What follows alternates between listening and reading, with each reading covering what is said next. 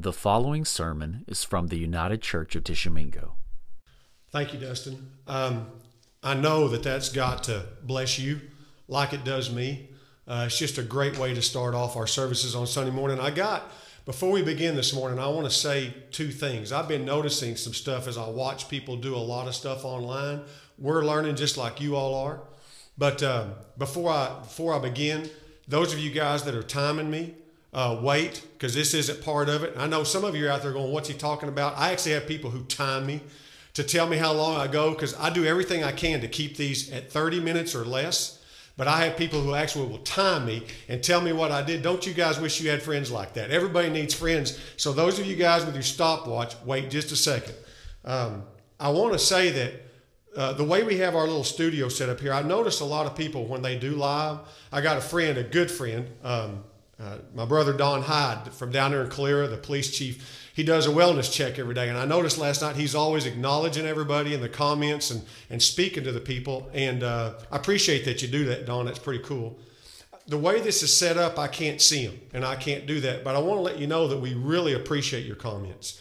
And when this is over, I look at all of them and I take them into account and we respond to them. So your your your comments are welcome and, and a blessing to us. I just can't see them and acknowledge them the way that it's set up here. So just wanted to let you know that. And also today's sermon is actually a two-part sermon. To keep it under 30 minutes, I'm going to do the first part this week and and the next the second part next week. So those of you with your stopwatch, you can go ahead and start now, and we'll begin uh, today's service. I appreciate you guys being here with us today. If you were here last week, which was Easter Sunday, you know that we celebrated uh, Easter, a day in which Christians praise God for the resurrection of Jesus from the dead. Because that means that he who was perfect and without sin paid the debt for our sins, which is death, which was a debt we couldn't pay. And then through his resurrection, he literally conquered sin and eternal death forever. And that is indeed what the Christians call the good news. But I've noticed that in this world, more often than not, what happens these days is that people praise Him for Easter and there's this big celebration. Then when it's over, most people just kind of go back to living life as normal and not much really changes. But that's not why Jesus did what He did. Jesus did not pay the penalty for our sins and die in our place so that we could kind of just go back living our everyday lives like we used to live. But Jesus died for our sins and rose again to conquer sin so that we too might overcome sin in our lives and now live as a new and different person than what we used to live like before. That's what it means to be saved. You know, sometimes we get way ahead of ourselves, and a lot of people don't understand the basics that to be saved means literally to be rescued, to be saved from our old sinful lives, to live a new, holy, godly life. And the only way that can happen is that the one who conquered sin and death must come to live and dwell in us. So that by his power, then we can conquer sin and eternal death. 2 Corinthians 5:17 says this: If any man is in Christ, if Christ has come into you, he's a new creation, and the old is passed away, and everything's been made new. And my question today is this: after Easter last week, did Easter, did the power of, res, of the resurrection of Christ, did that really have an effect in you? Or was it just another holiday? Was it just a day for Easter egg hunts and chocolate bunnies and, you know, that's, that's already been forgotten until next year? What did Easter really do for you? Has it really changed your life? And I think that by now, some of you might be thinking after hearing the sermons of the past, John, why do you kind of say this same thing every week? We get it. I, I pray that you do. But I say this every week because I'm convinced the majority of the world and a lot of my friends don't really get this. If people got this, this world wouldn't be living like we are. We wouldn't be in the mess that we're in. The great majority of this world really thinks that as long as you just believe there's a God, or as long as you kind of practice some religion somewhere, and if you are a nice person, and if you're really sincere, God's just going to one day go, Well, you know, you were a pretty nice person and you were really sincere, so come on in, we got a place for you. And nothing could be farther from the truth. The scripture clearly teaches, as we're going to study here in a little bit, that's not true. There are a tremendous amount of people in this world right now who are lost, who actually really sincerely think they're okay with God because they're a pretty good person. You know, they've never done anything too horrible, you know. And they're really sincere and they're nice. And so, them and God, you know, they're okay. You know, we got our own little agreement. But that's not how this works.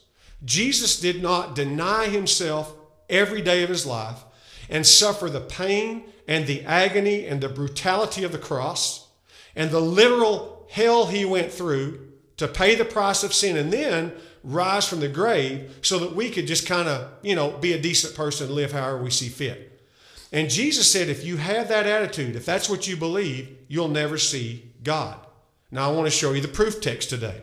If you'll turn with me, or probably most of you are just listening, but I want to read in John chapter 3, verses 1 through 7. Would you hear what this says? This is Jesus. It says, There was a man, he was a Pharisee named Nicodemus. He, that, he was a ruler of the Jews. And this man came to Jesus by night and said, Rabbi, which just means teacher, we know that you have come from God and you, uh, as a teacher, for no one can do the signs that you do unless God is with him. And Jesus answered and said to Nicodemus, Truly, truly, I say to you, watch this, unless one is born again, he cannot see the kingdom of God. And Nicodemus said to him, How can a man be born again when he's old? He cannot enter a second time into his mother's womb and be born again, can he? And Jesus answered, Truly, truly, I say to you, unless one is born of water and the Spirit, he cannot enter the kingdom of God. That which is born of the flesh is flesh, but that which is born of the Spirit is spirit. Do not be, excuse me, do not marvel that I said you must be born again. Now, the key is verse 5. Look, he said, unless one is born of the water and the Spirit, he cannot enter the kingdom of God. Now, watch. What Jesus is saying here is this to be born of water just means our regular human birth. You know how a woman's water breaks? when it comes time for a baby to be born. And it is water that helps sustain our physical lives on this planet. So to be born of water is just a reference of our natural human birth and our subsequent life.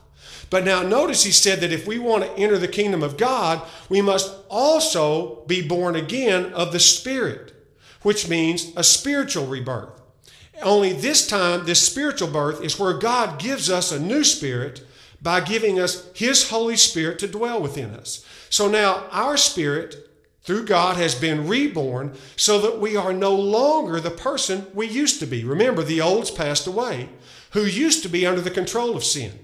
And if that new birth does not happen, Jesus himself said that we will not enter the kingdom of God. So now the question becomes well, if that's really the case, if that's the only way, how does that happen? I want you to go back with me to a verse I've mentioned every week, Acts 2:38. But I want to give a little more background this time. In Acts 2:38, we are to the point where Jesus has come, conquered sin and death. He's risen from the grave. He stayed on earth 40 days. He met with his disciples, he appeared to many other people, and then he ascended into heaven and he said, "I want you to wait. I'm going to send my Holy Spirit." So we're here in Acts now on the day it's called Pentecost. Jesus sent this Holy Spirit to come and live in those who would receive him and make them a new creature. So the Holy Spirit comes, and the apostles are in Jerusalem, and there are over a million people there. And God brings all these people together, and Peter preaches this sermon. And basically, what he says is, you all have sinned. You killed Jesus. You've crucified him. You need to be saved or you can't enter the kingdom of heaven. You know, you've done this horrible thing. And so the Bible says they were cut to their heart. And they came to Peter and said, What do we do?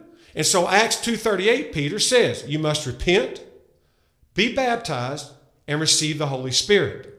And so repent means you must be willing to put your old life away, to crucify it. To be baptized, now watch carefully. Baptism, water baptism by a pastor like myself, is just a picture that's representing you saying, I'm going to allow God to put my old man to death. And so God has to do it. I'm just the physical agent that shows the picture. But when a pastor baptizes somebody, that's a picture of you saying, My old man is dead. I'm going to the grave. You're actually being buried. And then when he brings you back up out of the water, that's a picture that Jesus Christ has raised you up to be a new creature. But the only way that can be happen is that can happen is you have to receive His Holy Spirit. And you cannot receive the Holy Spirit if your sinful nature has not been put to death by God. That's why it says in Romans 6 3. Do you not know that if you've been baptized into Jesus, you have been baptized into his death? You must be willing to allow God to crucify you so that he can make you new. And what you don't realize, or a lot of people don't realize, God's not going to violate your free will. He's not going to force you to do this. And only God knows if you really meant that in your heart or not. But if you have no intention of repenting, if you just want to live your own life and you just want to get baptized kind of to cover all your bases and make sure you got it covered, all baptism does is get you wet.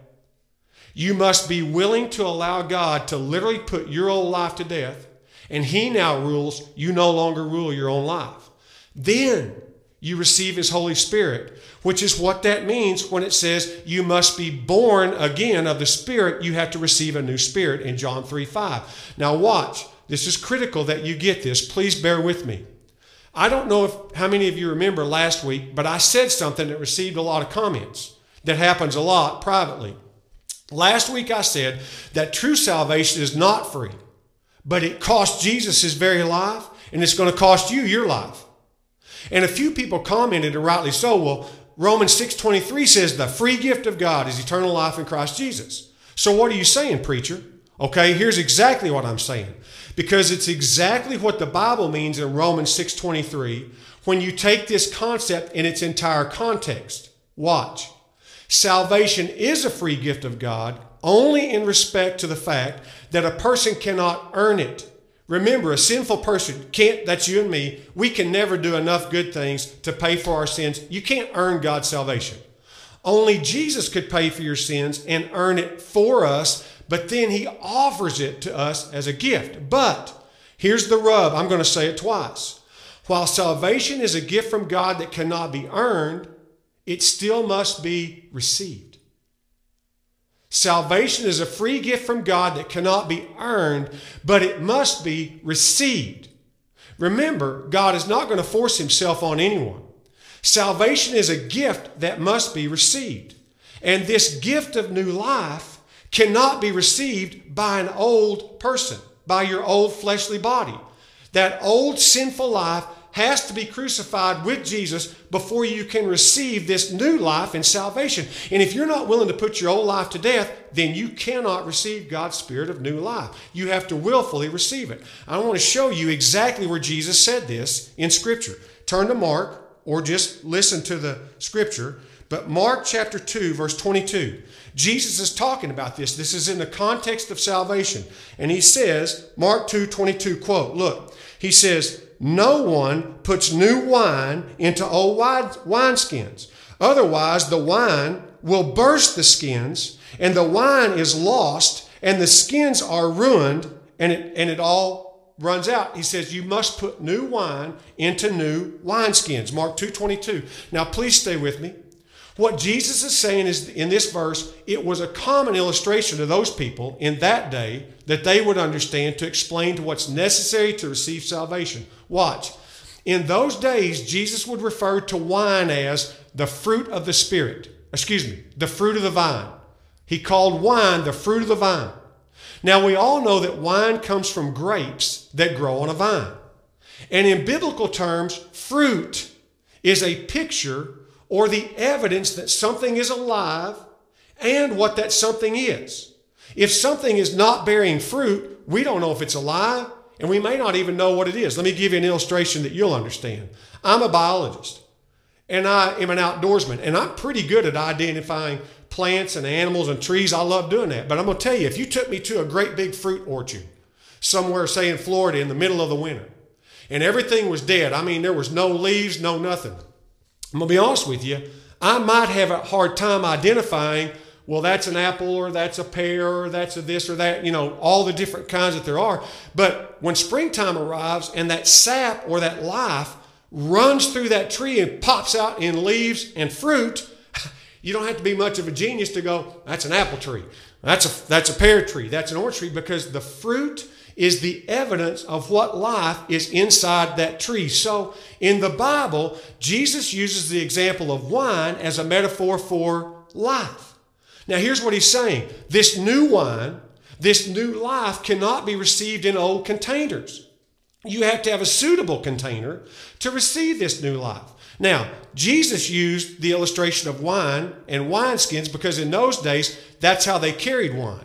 And everyone understood clearly what he was referring to. But we don't use wineskins these days, so I'm going to give you an illustration that I think will make a lot of sense to you. I've shared with you before where Jeannie and I do a lot of our work, our mission work in Africa. We go to Ghana, West Africa. And Ghana, you know, has some major cities, but man, there are some places out, they call it the bush in the jungle, that I mean are the jungle.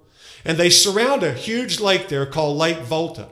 And these tribes or these villages are literally separated from everything. I mean, a lot of them have no clue about anything in society. I mean, they live out there and it's just horrible conditions and it's nasty conditions and they don't have a lot of food and they don't have clean water and all these things. So, what a lot of people do, I've got some dear friends that have spent many years, they'll go over there and they'll pick one of those kind of centrally located villages and they'll dig a water well. And that water well will go way, way down into the ground and bring out fresh water. And man, that fresh water is life. I mean, you got all this nasty, dirty, disease stuff around, and when they put a well in there, you just can't imagine how excited those people are. And people will come from miles around. They'll walk miles and miles to get some of this life giving, new, fresh, clean water. Now, watch this carefully. It's free. But for them to benefit from this, they have to have the proper container to carry it in. These people walk miles to get it, and most of them will use these five gallon plastic containers. They look like kind of like the old gas cans, and maybe some of them were. But I want you to imagine something with me. Imagine somebody showing up with an old grocery sack. You know, like you get at Aldi's? It's got the two handles on it, it's old paper grocery sack. And you stick that paper grocery sack under the spigot and try to fill it up with water. What's going to happen? The water's going to tear through that bottom of that sack in a matter of seconds. It's going to spill all over the ground. It's going to be wasted and it's not going to benefit anyone. Those people are not going to be able to use that water. That's a picture of what Jesus is teaching here. Salvation is free when it comes to the fact that you can't work hard enough to earn it, but when it comes to receiving this gift, it can only be received when your old container, your old life has been put away and you have a new spirit that only God can provide you so that you can receive and actually benefit from it. Now, that leads me to the next critical point. I know I ask this a lot, but I'm really going to ask you to focus here. That is, how do you know then that someone has really been born again, and how, that, how do you know that they've really been saved? Because there are a lot of people these days claiming to be Christians who actually live lifestyles that are anything but Christian. So, what does the Bible say will be a mark or evidence that someone has really been born again. You know, if you look at Second Corinthians chapter 13 verse 5, Paul literally says you need to check yourself and see if you really are of the family of God. That's what it says, and that's what we're going to do here. We're going to check and see how can you know? We could talk about a lot of things, but I'm only going to mention two, and today I'm only going to do one. Don't have time for the second one because I'm going to keep this in our allotted time. Because these two things are the most important things that mark the life of a true born again Christian. So the first one, the only one we're going to do today is this. If you turn with me or listen, I'm going to go to 2 Peter chapter 1. 2 Peter 1, and I want to read verses 20 and 21. Would you listen what this says? But know this first of all, Peter says, guys, this is of first importance. That no prophecy of Scripture, nothing written in Scripture, is a matter of one's own interpretation. For no prophecy was ever made by an act of human will, but men moved by the Holy Spirit, uh, moved by the Holy Spirit, spoke from God. Now watch. What that says is this. This passage teaches us that while the Bible was written with physical ink by physical men, it was God Himself who spoke through His Holy Spirit and literally moved the minds and the hands of these men to write what God wanted written. Now listen, guys, this is the, this is the rub in the world right now. The Bible is not some concoction of man. The Bible is the holy word of God, breathed out by His Holy Spirit, and every word of the Bible is true and eternal. Hebrews 13 7 says God is the same yesterday, today, and forever. Every word of the Bible is just as true today as it was when the ink was still wet on the parchment. The Bible does not change with the times. Man did not write the Bible to govern only a certain culture or a certain time in history, like some people mistakenly say. God wrote the Bible to govern man's heart, which will always remain the same throughout history. And what this Bible says is right is still right. And what the Bible says is wrong is still wrong. And societies can change, and customs can change, and the world can change, but God, who is spirit and transcends all these things, never changes. And His Word does not change. Now, here's what that means. Watch this. If the Holy Spirit of God, who wrote this Bible, is taught here, if the Holy Spirit of God, who wrote the Bible, comes to dwell in you in the work of salvation, then He's going to bring you into agreement with the Word that He wrote. You cannot claim to be a Christian, a person indwelt by the Holy Spirit of God, and say that you don't believe certain parts of His Word or they don't apply to you. God is not going to come dwell in you and then tell you that it's okay to disobey the Word He wrote. That's ludicrous. It's ludicrous. If the Spirit of God dwells in you, then you are going to agree that the Word of God is true. For example, you're going to agree that the only acceptable practice of marriage is marriage described by God in the Bible as a man and a woman together for life. And you're going to agree that the only acceptable sexual relationship that is described in Scripture is that of a man and a woman within the bounds of biblical marriage. God wrote that down in Genesis 2. Jesus reaffirmed that in Matthew 19, verses 4 through 6. Look it up. The Apostle Paul, under the influence of the Holy Spirit, wrote it down in Ephesians 5 31 and 32. If the Spirit of God who wrote the Bible comes to dwell in you, He is going to change your life to line up with the Bible, not let you disobey parts of the Bible if they don't fit your lifestyle.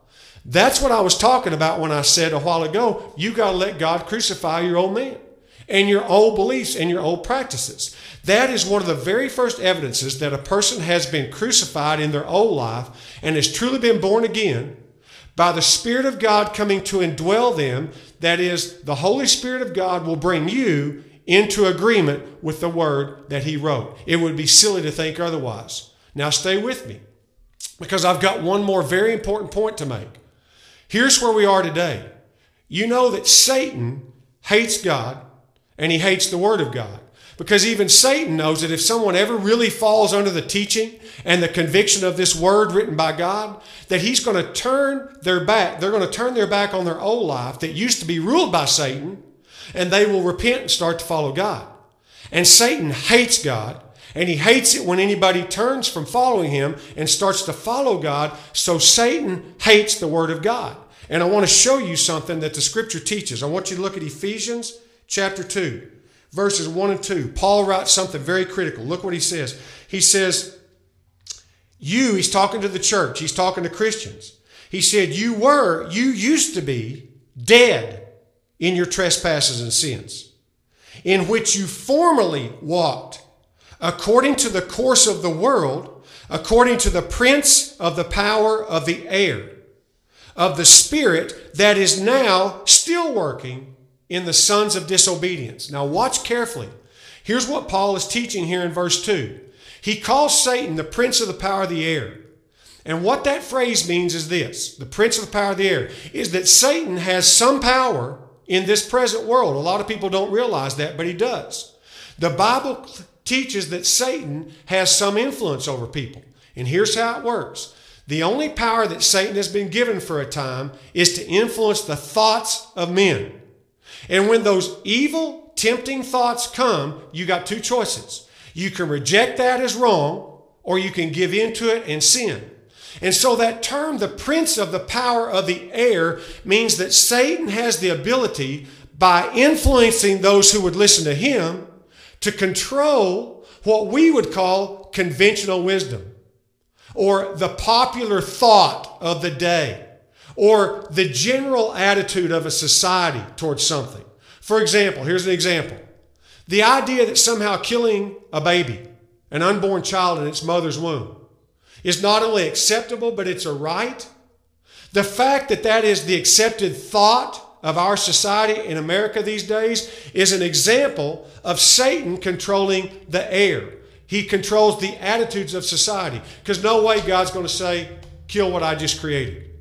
Thus, the term prince, which in the Bible, prince means ruler, he's the ruler of the power of the air, of popular thought in society, the one who influences popular opinions of people who do not know or believe the Word of God.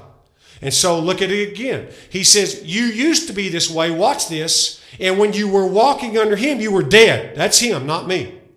He says, But now you're not. But look what it says. He says, There are still some people who are under this influence. So there are some that used to be controlled by the beliefs of this world and they were influenced by Satan, but they got saved and they no longer walk like they used to. They don't practice their old sinful lifestyle. But this prince of the power of the air, trust me, is alive and well in this world in those who are disobedient. And that's why if a person who has been born again and is now indwelt by the Spirit of God, watch this, and if their life now matches up with the truth of God's word and they dare to speak to an unbelieving world that's controlled by the prince of the power of the air who hates God, if they dare speak what God's word says about being sinful, they're going to be called a hater. They're going to be called bigots. They're going to be called judgmental because that's the power of the air hating God's word. And you're going to be called a thisophobe and a thatophobe because Satan hates the word of God, and those under his influence are also going to hate the fact that they're convicted by the truth of God's word because they don't want to change. And so, if you go to John and you go to chapter 15 and you begin in verse 18, Jesus told us this was going to happen before it ever happened. John 15, beginning in verse 18, listen what he said. Exactly. He said, If the world hates you, you know that it has hated me before it hated you. If you were of the world, if you were like the world, if you just agreed with the world, the world would love you. It would love its own. But because you're not of the world, but I have chosen you out of the world, therefore, therefore the world hates you. Remember what I told you. A slave is not greater than his master. If they persecuted me, they're going to persecute you. If they kept my word, they'll keep yours also. But all these things they will do to you for my name's sake, because they do not know the one who sent me. So, how do we know that a person really has been saved and is really a part of the body of Christ? Well, evidence number one will be that when the Holy Spirit of God comes to dwell in that person's heart, He's going to bring them into agreement with the whole truth of the Word of God that He breathed. Now, my humble question to you this morning is this gently, has that ever happened to you? Did the events of that blessed Easter morning, the resurrection of Christ and his conquering of sin and death, has that transforming effect affected you? Did Easter really change you? Because scripture is clear that if we ever hope to enter the kingdom of God, that has to happen in our lives. Now, next week, we're going to talk about what that transformation, when, when you come into agreement with the Word of God, what's that going to look like lived out. What's a Christian's life going to look, at, look like? We are taught that once a person is saved and receives the Holy Spirit, he's going to use this word to transform your life into a new creation. And we're going to look and see what that looks like lived out in everyday practical examples. And I hope that you will consider joining us for that. I hope I haven't hurt anybody's feelings today. I hope this was received in a love that it was intended. But I will just say this in closing you know, you can call people haters and whatever you want to call them, but the greatest hate in the world would be to have somebody that you know and love living a way that you know the Bible says is going to end in their destruction and not have the love to at least tell them, to at least share with them, to at least warn them of what Scripture says. That's true hate. Don't let the world turn it around. You know, be gentle, be kind, be nice, be humble, but you got to be truthful. And you got to speak what God's put in our heart because that's the truth that the scripture says is the only way that we or any of our loved ones are ever going to enter the kingdom of God. I pray that's touched your heart today. Would you bow with me and I'll close this with prayer. Father God, thank you for loving us so much that no matter what we've done, how long we've done it, who we've been in the past, whatever, you will offer us this free gift of salvation if we will turn our lives from our old self and allow you to put us to death and grant us your gift of salvation to change us and make us a new creation. creation. I thank you that the scripture says that any who will may come and drink of this water. Jesus used it as the water that spills, sp- uh, uh, spills up in a person's life and brings eternal life. Well, they'll never thirst again for, for righteousness, for holiness, for truth, for fellowship with you. Father, I just pray that through your word, through your spirit, to your glory, you'd touch people's hearts, you'd mend them, you'd heal them, you'd bless them, you'd reveal yourself and glorify yourself, and you'd bring the peace to this world that you sent Jesus to give us. In his name I pray. Amen. Thank you guys for joining us this morning. I pray you be blessed.